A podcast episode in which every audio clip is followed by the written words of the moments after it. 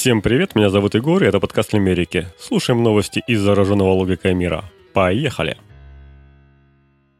Илон Маск, не успев стать крупнейшим акционером Твиттера, предложил превратить его головной офис Сан-Франциско в приют для бездомных. Ну, типа, все равно здание пустует. Даже запустил соответствующий опрос в соцсети, и более 90% проголосовавших, это на минуточку около 2 миллионов человек, поддержали его предложение. Хе, но мы-то знаем, какой Иван тролль. Так что посмотрим, чем все это закончится. Ну, как говорится, обещать еще не значит жениться. Но в любом случае благотворительность – это всегда хорошо. Поэтому послушаем Лимерик.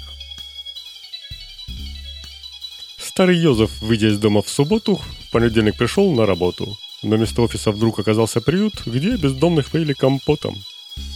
Помогайте близким и всего доброго, до свидания.